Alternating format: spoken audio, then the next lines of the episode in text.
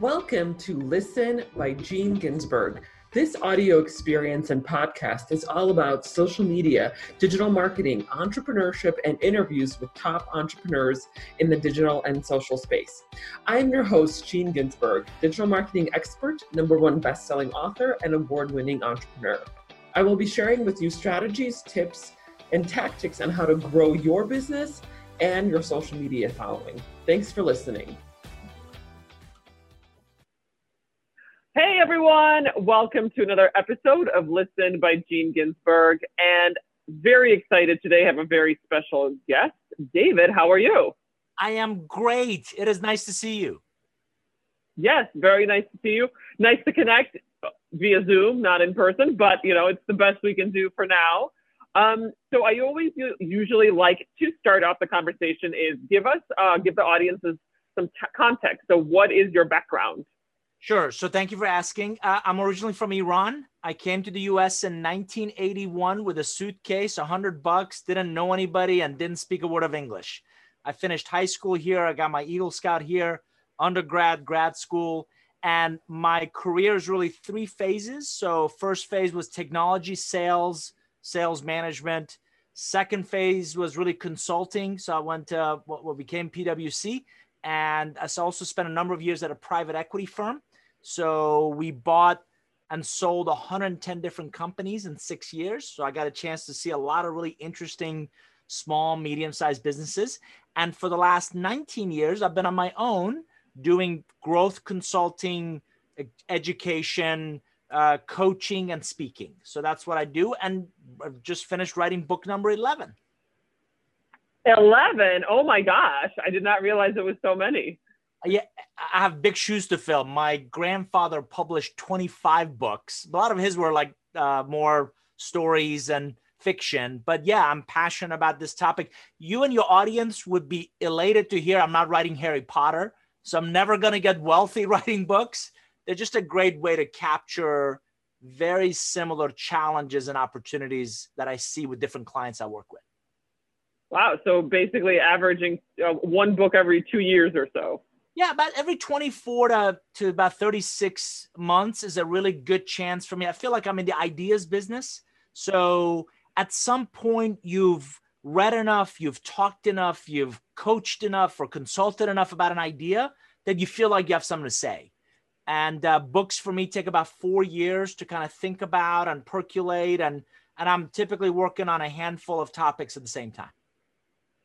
Okay, so tell us about your most previous book. Sure. So I think the one that's most relevant to your audience, number one, would be called Relationship Economics. And it was all about, Jean, how to be more intentional, whether you're an entrepreneur or a small business owner, how to be more intentional in the relationships you choose to invest in.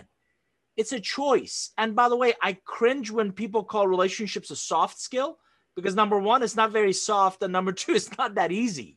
So, particularly, we've all learned during this pandemic, right? We had to physically get away from each other, and our interactions became all these little square boxes. And so, how to do that effectively, impactfully to get things done was the first one.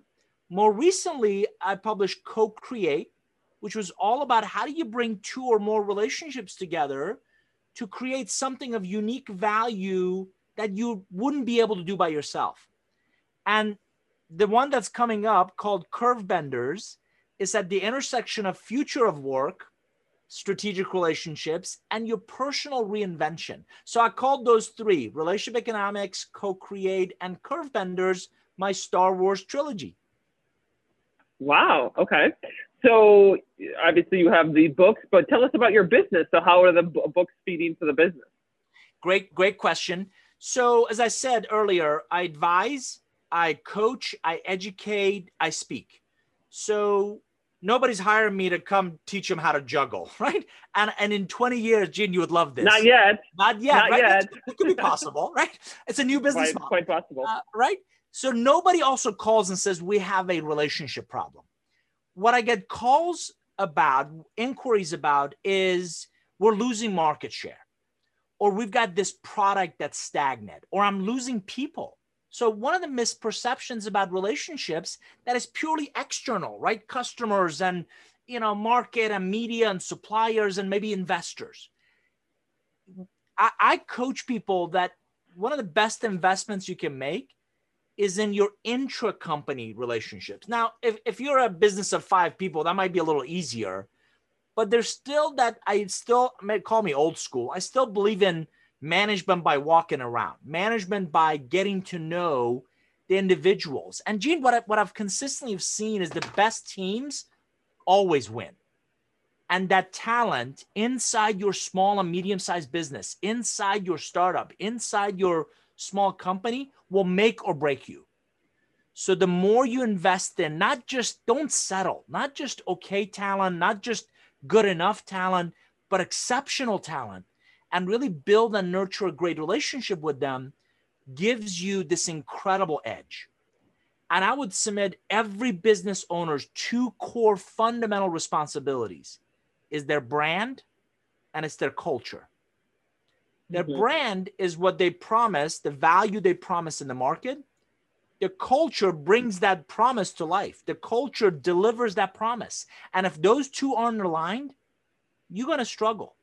So, what's your unique value in the market? And tell me about the people you've surrounded yourself with, because no entrepreneur, no business owner is ever scalable. There's only so many hours in a day, and there's only so many fires I can put out. How do I surround myself with great people who want to be there, who feel like they're owners in the business, they own a piece of the business, and they're determined to deliver an exceptional experience to everybody we touch? I love that. Absolutely. The culture piece was spot on. Yeah. And when you started talking about talent, I was like, it's talent is good, but the culture, yeah, it's so significant. And one of the things I've been experiencing uh, as my business has been growing is going from founder to CEO. And one of the things that I have been tasked with, I mean, I tasked myself is like, now that I'm no longer in the day to day operations of the business, how do I strategize, but also how do I keep the culture and create the culture for the organization? Absolutely. So I, I've got a very simple definition for culture behaviors you're willing to tolerate. Okay. Right? So so if you have a great person who's an absolute jerk, is that helping your business or is that cancer no. or decay in your business, right? Well, most business owners say, no, I wouldn't put up with that person long. You'd be amazed of how often we do that. Or we settle. Oh my gosh, I was talking to a small business owner yesterday and I said, let's go through your team. And I have a very simple formula A, B, or C players. And we all kind of know what those are, right? Is this, is this, you know, great person, you know, they're committed, the attitude is there, they can learn, they can grow with us. And then potential. One, they've got little to no potential, 10, very high potential. Most of the person, most of the people this business owner has on the team, he himself classifies as B or C with very low potential. And I'm like, are you kidding me? Because he's got great aspirations of where he wants to take this really cool business. But I told him, you're trying to run uphill with one arm and one leg tied behind your back. And you're in essence doing everybody's job. And mm-hmm. as you mm-hmm. peel back the onion, you're gonna love this. What I figured out was he's penny wise and pound foolish. He's paying low wages, therefore he gets medium to low level talent, and then he wonders mm-hmm. why he's got to babysit him. So right. I said, you'd rather have few people who are intelligent, engaged, driven, right? And they want to be there and they're well compensated that are doing the job that the key roles to get you to succeed and you don't have to do their jobs. You can surround yourself with people you like you respect you trust and let them drive the outcomes you're after. Absolutely. That's so true. I i love how you're talking about it's finding the right talent but also finding the right people and and fitting into the organization and having the culture and the core values and the mission and everybody. And it's it, I see that all the time as well. Having worked with a lot of entrepreneurs, is just and the delegation is the piece that that everybody has problems with. Right, double-edged sword. Right, so entrepreneurs have got to let go. Right, you've got to let go as the founder, and, and, and your transformation from a one one woman band to now I've got a team around me is a you got to let go. But you know what? I'm a small business owner. You're a small, but we let go when we feel not told when we feel that we're surrounded by competent, capable people who care. So why not hire those people at the onset, right? right? Hire competent, capable people who care. And I tell my clients if you have a growth agenda, if you know where you want to take your business, this is a really simple exercise for your audience. Make a list of the top roles, not individuals. What are the top jobs to be done to get you to those growth? And then, in a very simple manner green, yellow, red start asking Do I have the right person in the right job? And do they have the resources to succeed? If it's all three are yes, that's a green. If one of those is no, that's a that's a yellow. If all three are no, that's a red. Right. And it's a very simple dashboard to start de-risking your business and aligning the talent and the jobs to be done with that upside growth, that upside potential you're looking for. And that's just one example of, and I can't take credit for this. There's a guy named Sandy Ogg who's written a book called Grow, and he talks about link talent to value. Link talent to value. So if you know where you're going, if you know what that value agenda is, you can link this talent that you have and you need to creating that outcome. I wrote about it in uh, in my most recent book, Curve Benders. This podcast is brought to you by the Digital Marketing Method monthly group coaching program, your methodology for growing your business and your social media following. Join me and my group of supportive entrepreneurs and learn how you can grow your business and your social media following, where we cover topics such as Instagram, Facebook, YouTube, email marketing, and so much more. Go to dmgroup.online. dmgroup.online. Hmm. Very, very interesting. So it's a, an interesting point you mentioned earlier about finding, you know, creating basically an organization chart, an ideal organization chart for your for your company. And as I said, I, have been transitioning out of the founder role into the CEO role. And I was talking to a colleague of mine, and she mentioned actually the exact same thing. She's like, think of your organization chart as you want it to be, like not the way you have it now, but but the way you want it to be, and then fire everybody, including yourself, and then f- create the chart, and then put people in there if they fit the criteria. Like, are they right candidates? Are they in the right seat? Are they doing, you know, do they have the resources? So I, I went through this. I'm going through this process now where I'm creating my own organization chart. Ideally, hopefully, I haven't kicked myself out of my own job but right. maybe I might have to. kudos to you for that discipline because it's not easy right? It, it is it yeah. is a really difficult task. And a lot of entrepreneurs, a lot of small business owners are so busy with the urgent, right? I got clients and I gotta right. I, I gotta do all the stuff I have to do that you lose sight of what's so important, what's so critical in your business, which is, and listen to what I said. Do I have the right person in the right job? Sometimes you can have a great person, but they're in the wrong job right? Mm-hmm. And then mm-hmm. more importantly, do they have the resources? You cannot bring on a salesperson and not give them the tools they need to sell. You cannot bring an operations person without the technology, without the tools, without right? By the way, the other thing that I that I coach a lot of small and medium-sized business owners to really think about, and myself included, we got to get away from gut feel and the fact that I've been in this business for all these years and start making more data driven decisions. Because I get it. You grew up in the business and you know that business inside now, but the, the numbers a lot of times don't lie. So if you don't have your finger on the pulse of data, like customer mm-hmm. acquisition cost, like conversion from awareness to the first buy, by the way, respectfully, unless somebody somewhere sells something, the rest of it won't matter, right? So how are we creating awareness? Are we getting enough at bats? Are we is our value proposition compelling enough for our product market fit for somebody to have that problem and think of us and buy us? By the way, is it a one-time transactional buy or is there a repeat opportunity? So if you don't have your finger on the pulse of that data, you're you're you're throwing darts in the dark and and you're you know blindly. Mm-hmm.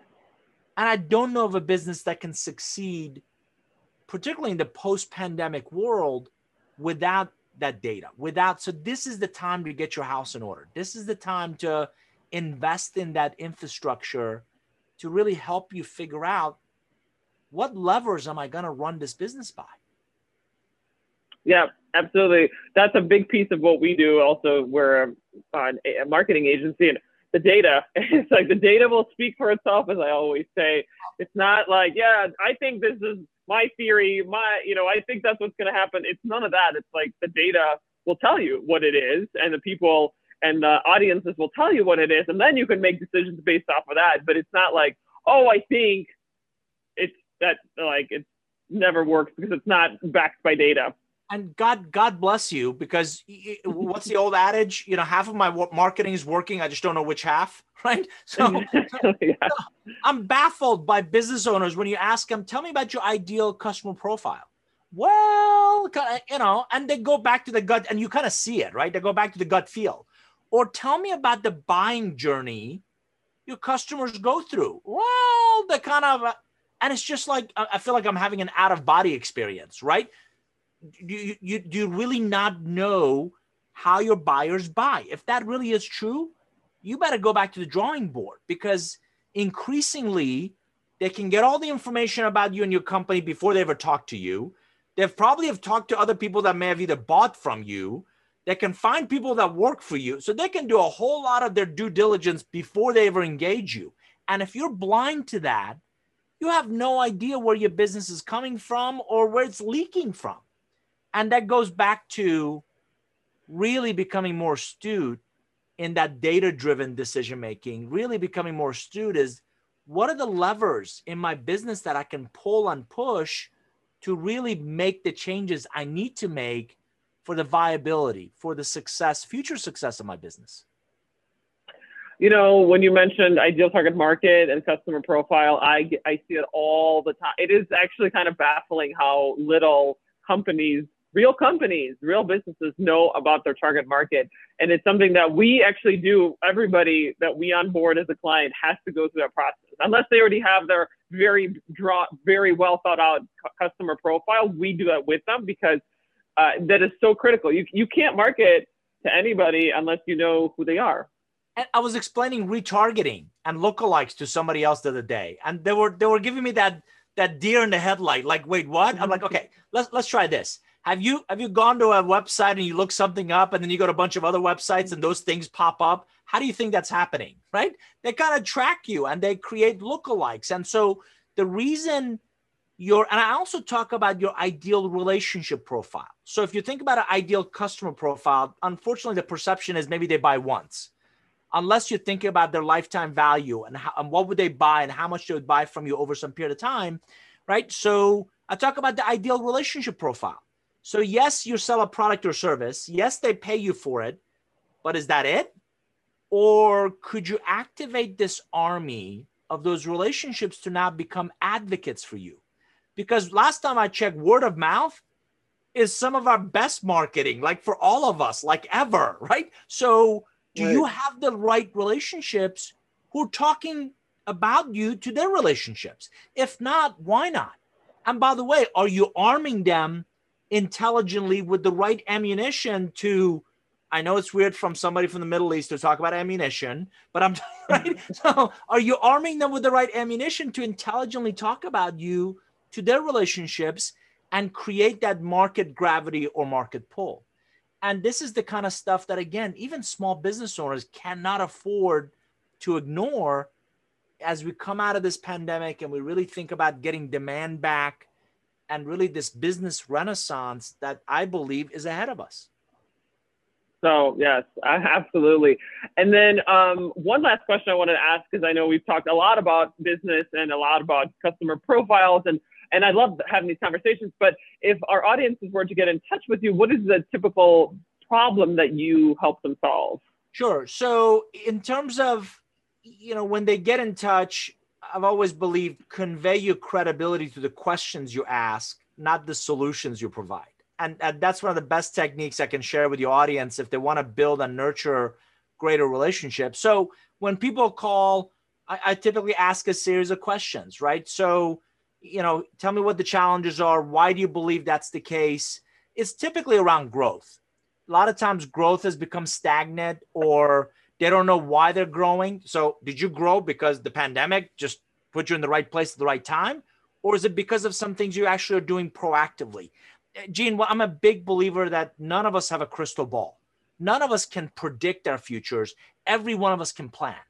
So, how are you planning for the other side of this pandemic? How are you rethinking key parts of your business on the other side of this pandemic? And again, beyond the lives and the livelihoods, that this pandemic has caused, I believe it to be a great opportunity to do just that rethink, reimagine, reinvent key parts of your business that will really fuel your growth in the next decade.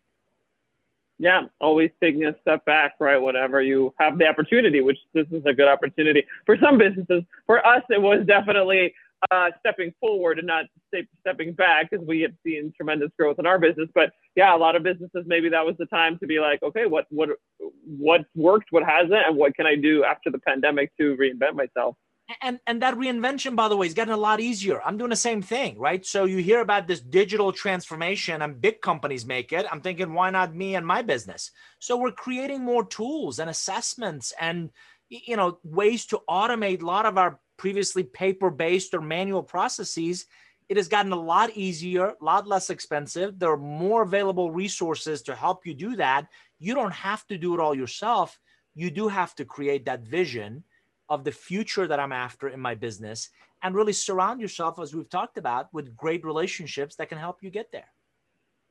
Yeah, it's, it's so true that a lot of the, the pandemic just kind of showed the way for a lot of the technology changes because we had to ad- adopt and adapt them, right? Because we couldn't yeah use the paper trail anymore. We couldn't you wouldn't have meetings with people anymore, so everything had to be online. Um, so that's I totally agree with that. So last question is how can our audiences get in touch with you?